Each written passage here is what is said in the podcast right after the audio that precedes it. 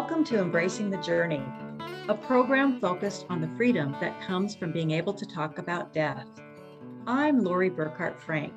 Today we are talking with Shelly Covert, ex-executive director at the California Heritage Indigenous Research Project, also known as CHIRP, and spokesperson, tribal council member for the Nevada City Rancheria Nisenan tribe. Welcome, Shelly.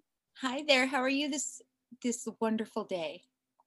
We're doing great and so glad you're here. And Shelly, can you give us a little bit of background on yourself? Sure. Oh, excuse me. My name is Shelly Covert, um, Homakini. I am the spokesperson for the Nevada City Rancheria and Nisenan tribe. And um, boy, uh, a lot of responsibility has fallen to me as, as a part of our family and part of our tribe. And, you know, it's so interesting, Lori, because speak, we're going to be speaking about death today. And so much of my responsibility and so much of what I do in the community is because of death. It's because of an elder passing. It's because I happen to be one of those kids who sat around and listened to the elders all the time. Um, I didn't want to be outside with all the other kids. I'm an only child. Maybe that's part of it. I don't know. Um, but, you know, I used to be a musician. Um, that was my former life, I guess, before I began my journey, uh, really supporting my tribe, trying to do all I can to get uh, our federal recognition back for our tribe. So we were federally recognized up until nineteen sixty-four, and then uh, we were terminated by the government. So we are a terminated California Rancheria is the actual verbiage of that. Um, but it's so interesting, you know, trying to introduce myself, yet I'm, I'm steeped in the conversation we're about to have right now and how amazingly intertwined the two conversations are with my life today. Um, my responsibilities, what I do, my life's work, I suppose I call it now that I'm getting older, and, and the conversation around death. Well, in your family, have you always been able to talk about death openly? You know, personally in my family, um, you know, my dad uh, is now Native, and um, it's my mom's side that's Native. Um, I, I honestly don't remember a lot of open conversations around death. I think that most of the time the conversation came up, it's when people were maybe ill or older and nearing, you know, end of life.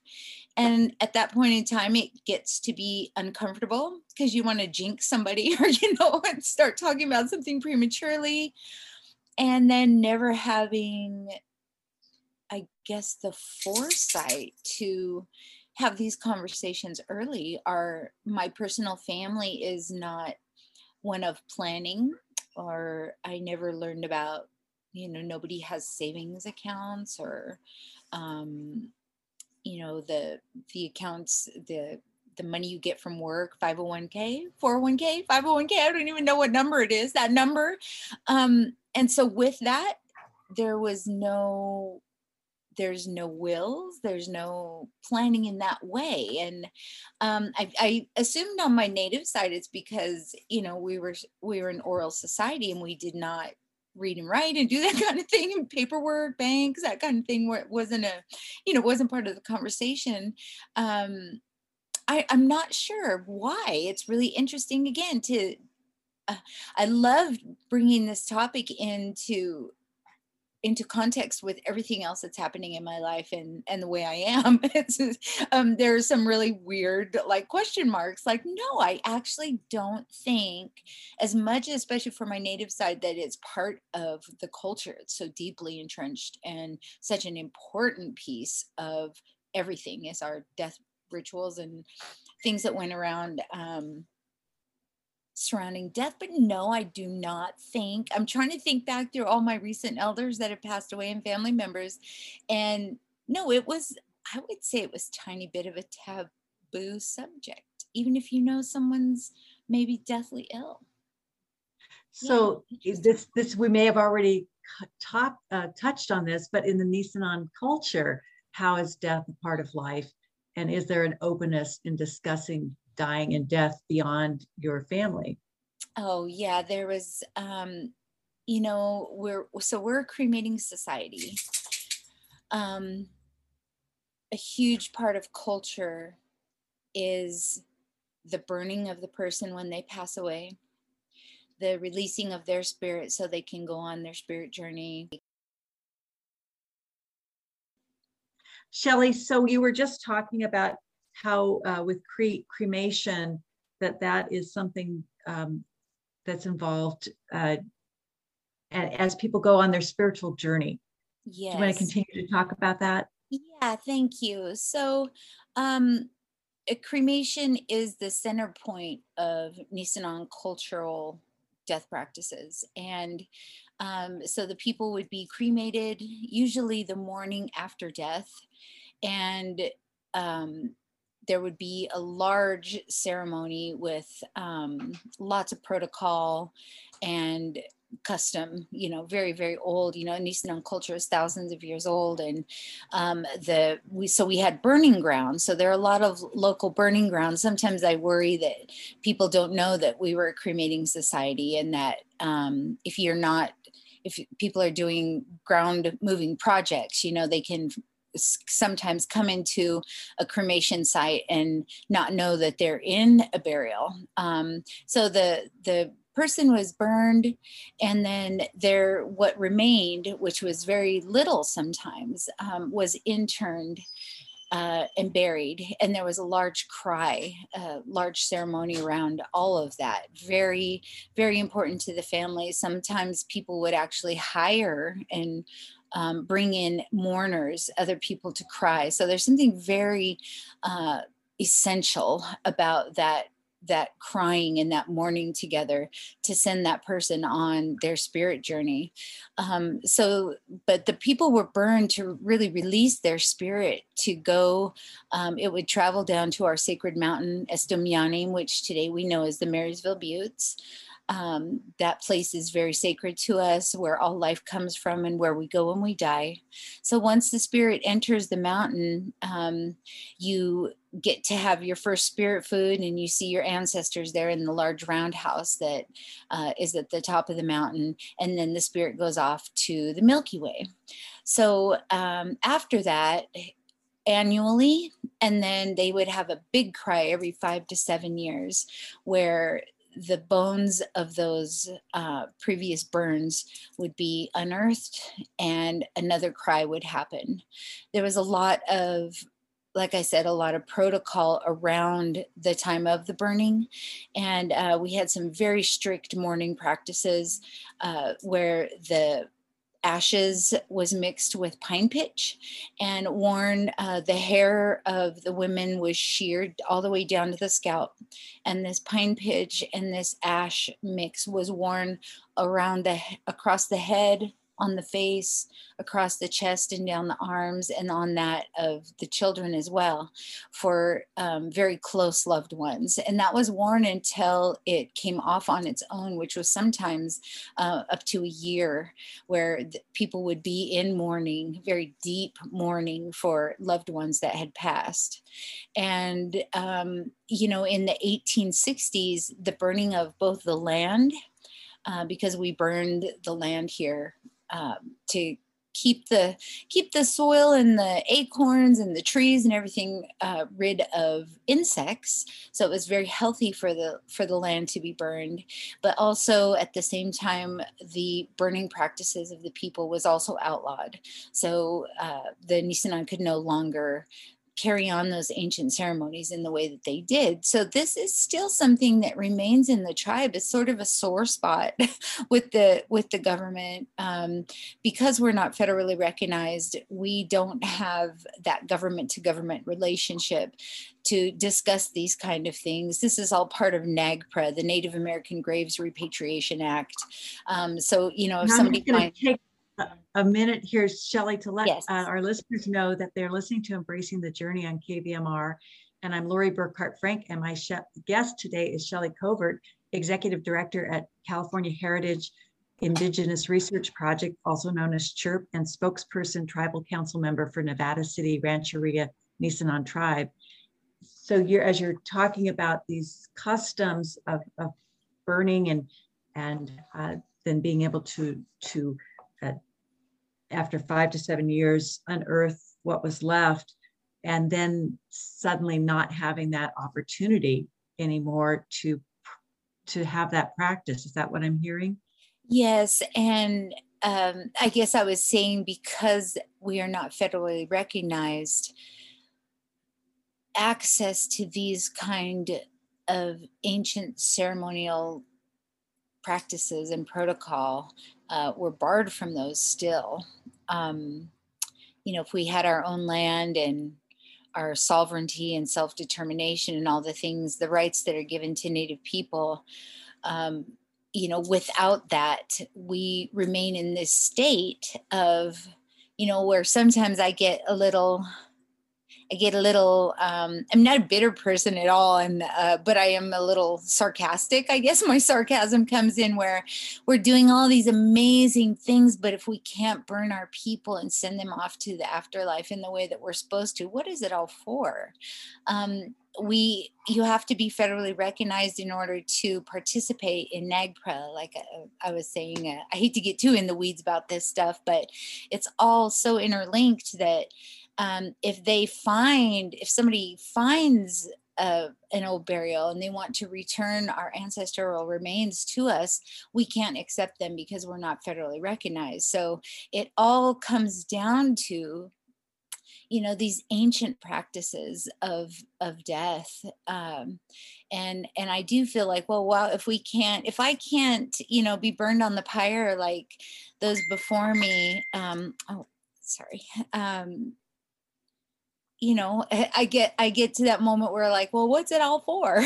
And um, such beauty that, that is not being able to be engaged in this ancient, ancient way of life. And just sometimes that makes me sad, you know? Absolutely. And so what is the, the current um, practice now, since this isn't yeah. something that you can continue to do? Well, you know, it's a it's a varied thing. Um, some people are buried in in body, you know, in a casket. Um, but m- I would say most of, at least my immediate family in the tribe, um, well, I guess most of the tribal families do cremate. We just do it in a modern mm-hmm. way. So none of the practices, protocols, and cultural um, aspects are brought forward. Sometimes you, when the people go into the ground after they're cremated, we've been trying to revitalize some of those, those practices. Um, our tribal chairman, Richard Johnson, his mom passed away, oh geez, it's been probably almost ten years ago now. And we had a ceremonial burn for her. We just did a little tiny fire. We burned pictures and offerings for her. She was cremated, and then she was, her cremains were put into the ground. Um, and that was beautiful, and it felt really good. But again, it just poked in me how far we have to go to get those practices back, you know, for it to be legal. Yes. And, and Shelly, can you speak more about the crying practice? I, I find that very um, uh, interesting, because certainly when people pass away, there's often lots of crying, but it sounds like this is a much uh, bigger ritual. Yes, and my grandma, uh, Carmel. So your grandma Carmel, you're saying? Yes, um, my grandma Carmel, who passed away when she was ninety-four, I think she's been gone now three years. Um, she was orphaned at two and raised on the Auburn Indian Rancheria. And so the old ladies on the reservation raised her, and she went to some of these cries in the nineteen twenties. Um, and she told me how they would wail, and other tribal elders have told me like it's a sound that they didn't even think that they could make anymore, because it's just like this. And you see in some of the historical writings that they, people are always scared of it. They always, I don't know why they always associate it with something satanic because it's just maybe something different or scary sounding for them. Um, you know, some of the settlers that were writing down things in their journals have said this, and um, but there was this wailing, like this, just this outward expression of deep grief and sorrow. And then Grandma said the old ladies would wipe each other's tears. Then they would wail and cry. Some of the remaining family would try to throw themselves on the pyre with the dead, and the family members would hold them back. Um, but they just, they would just let it all out. And then there's also a protocol around it. After, after that ceremony, you're not supposed to think of the dead and be sorrowful, because you can, they want to stay with you. They want to, um, there's a, there's a, they would build like little fences around the, their house doorways, so that the spirit, as it's wandering and finding its way off to afterlife, that they don't just find their way back into the house, you know? And it was really interesting. My grandpa Dutch had an actual pair of cemetery shoes. Like they did, you don't want the, you're trying not to have the spirits follow you home. Like you, it sounds like you just go and you just lay it all out there with your family and relatives, and then you're in deep mourning and you just don't talk about it anymore after that for, for, you know, quite some time. Um, but, you know, it's so different now. Like, I know I, I didn't even see my own mom cry till I was like in almost, I was in my late teens or my early twenties.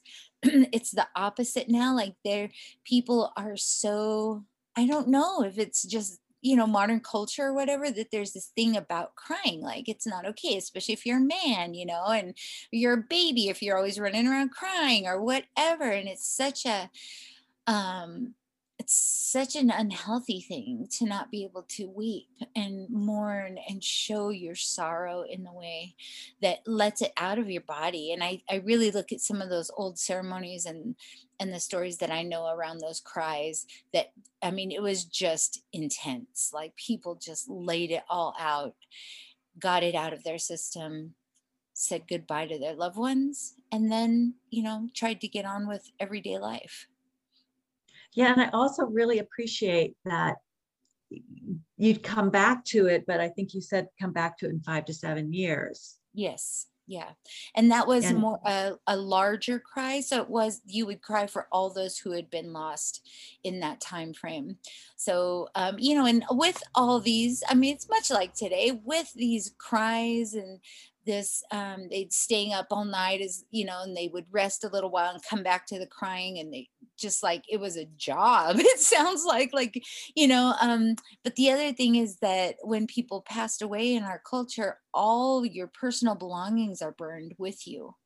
So there's no bequeathment. There's no, um, I, I would assume too, there's no fighting or squabbling over, you know, things that, um, that maybe siblings might have to battle over. I'm an only child, so I don't have those worries, but um, yeah, everything was burned, and even the house that they lived in was burned.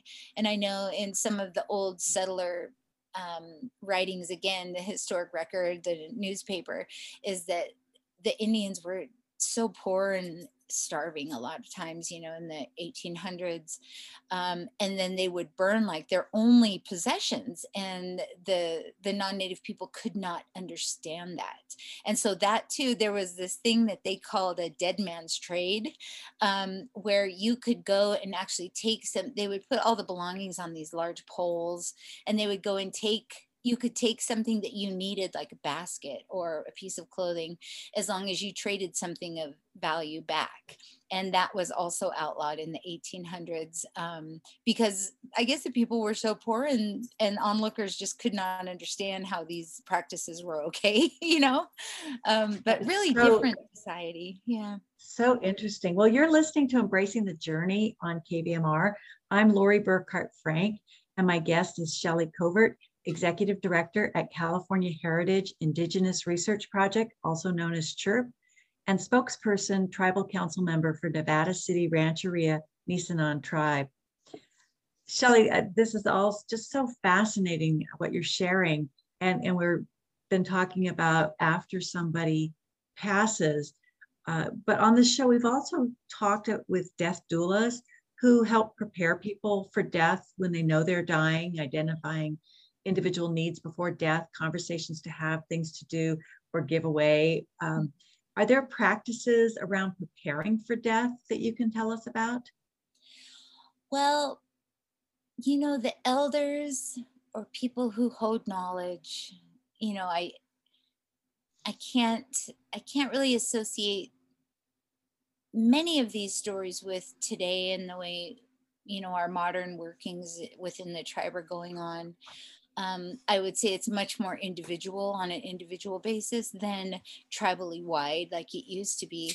But the, the most important thing, because we were an oral society, is passing on the knowledge that any person has.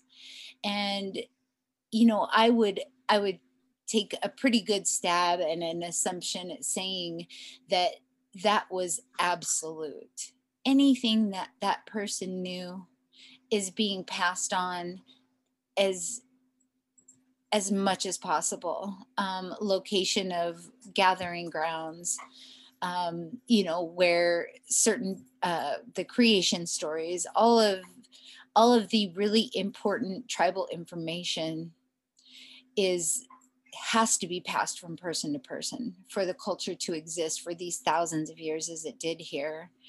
And, you know, I, I, I, it's so interesting, you know, I, I have to tell you, Lori, I have this, I have this spot for hospice um, because this organization supported me when both my grannies passed away, and um, they were able to, I took care of both of them here with my mom's mom and my dad's mom, and my mom and dad are here with me in my house, and my husband and my daughter.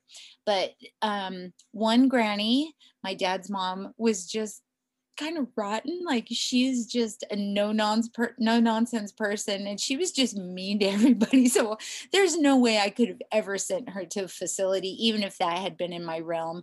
Um, it's just not something we do. Uh, we take care of our people still today at home, because it is a true part of the culture that exists. Like, we we can't. It's our responsibility. And then my mom's mom, who is just, everyone loved her, you know. Um, but they both. They both were here. We were supported by hospice. Um, one of the social workers that worked at hospice, Judith, I can't remember her last name, but she was just, everybody who came, the nurses who came, because they were both on, you know, morphine and uh, all the things before passing away. And um, my grandma Carmel actually passed in the respite Respite, is that the right word? The respite facility there on the hill. Um, gorgeous place with lovely, fabulous staff. Um, you know, she was only there, I don't even think she was there a full day, but both of them, as soon as everybody was out of the room, they left. And I said, well, it's probably like trying to change your clothes or something. Like, you know, you don't want everybody looking on as you leave your body or whatever. And because everybody felt bad, they were, they wanted to be there, and they stood watch, you know, at the bedside, and for both grannies. And, and as soon as everybody was out of the room, they departed. And of course it made everybody sad. And, but I did want to, I wanted to throw that in. I know, you know, I'm talking about the Nisenan culture and these different things, but um, I, I appreciate hospice so much, and the work that goes on, and the support that you provide families who, I mean, it's the most grie- grievous, grievous, boy, I'm at a loss for words today. It's the most important time in life. Like, when I lost my grandma's, it's the first super close people I've ever lost. And I can't even imagine losing my parents. I just, I feel, again, I feel like such a baby, you know, I'm like, well, I can't ever lose my mom and dad. Oh my gosh. And, but losing my grandmothers, but having them here with me until the end. Uh, my other granny, uh, one of the hospice nurses, was here. And after, you know, I came downstairs and found my grandma passed away. Um, she helped me clean her up, and, you know, I'm sorry. It makes me happy too. Um, yeah. But we cleaned her up and put her in her favorite outfit and everything. And um, it was beautiful for me. It was so beautiful. And I got to have them here at the house until until the end. And was we were able, you know, we're a whole household of adults here. And we were able to love them and care for them in the way, um, you know, and they were right under nose. So it was like, I knew, I, I, you know, I knew grandma had her pillows, like she liked it, and her, she had bed sore owies, and I made sure that she would, didn't have any pressure on them, and all the things that probably it's for me. Um, Cause I think she was a little bit out of it toward the end, you know, especially being on the morphine and stuff. But for me, I knew she was in comfort. And I suppose that's, you know, with all death rituals and and losing the people we love the most, is is you you want that good heart feeling. And I understand why the Nisenan ceremonies were the way they were, like this wailing and this crying and coming together. And then of course you always follow it up with food, lots and lots of food, you know, to mend the soul, I suppose, and your friends and family around, sharing that grief across, you know, with one another. And I just picture that story my grandma told me about the old Indian ladies wiping each other's tears. It's just so beautiful. Well, you've shared so many fabulous stories and, and things to think about uh, tonight, Shelly. And if listeners want to know more, are there resources available? Are there books, videos, uh, websites? Absolutely. So we started our nonprofit CHIRP to really support the tribe as we're seeking uh, our, the restoration of our federal recognition. So CHIRP can take donations, of course, and it can write for grants, and it can do all of the, you know, the charitable things that a nonprofit does. And so we have a beautiful website that um, we've got some great web designers who have just volunteered their time to make this portal really and for information. Can you tell us what that website is? Absolutely. You can go to nisenan dot org, N I S E N A N dot org, and that will lead you to either the tribe's webpage or our CHIRP nonprofit page. And there's just loads of digital content there. I really encourage everybody to go and spend a little time if you're curious, um, you know, thinking of volunteering or ways you can support or just getting information. Um, there's a lot of information there. And we're, we've got just a couple of minutes left, and and with our focus on on being able to talk about death and the many wonderful things that you shared and perspectives you shared, is there something that you would like uh, tonight's listening audience to of the program to remember or to be to think about, reflect on, in particular? Uh, yeah, you know, I. I wish that, I know religion and people's cultures and everything, everybody's got their way of doing doing death, right? the, um, but I just wish we could talk about it more openly when we're young and healthy and not worry about jinxing each other.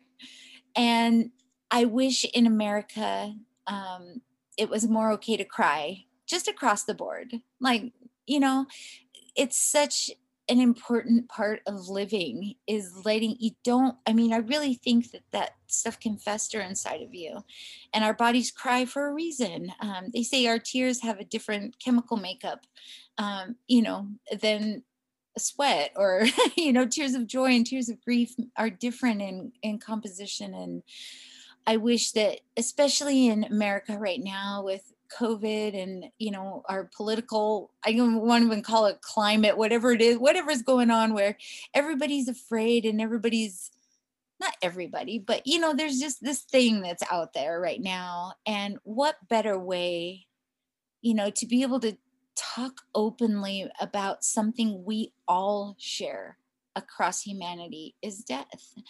And I, I wish it could be a more open conversation, and I, I wish the stigmas around um, crying was a little less. Um, yeah, thanks, and I and I wish we work. I wish we could burn our dead again. There. That would be my final say. Thank you, Lisa, so much. Lori, did I call you Lisa? I'm so sorry. You're just fine. I'm I'm Lori Burkhart Frank, and I've been talking with Shelly Covert, Executive Director at California Heritage Indigenous Research Project, also known as CHIRP, and spokesperson for the Tribal Council member for the Nevada City Rancheria Nisenan Tribe. This is Embracing the Journey. You can tune in and listen to Embracing the Journey the fourth Tuesday of each month at six thirty p m Thank you to our engineer, Ralph Henson, and to Jeff Wright for our theme music.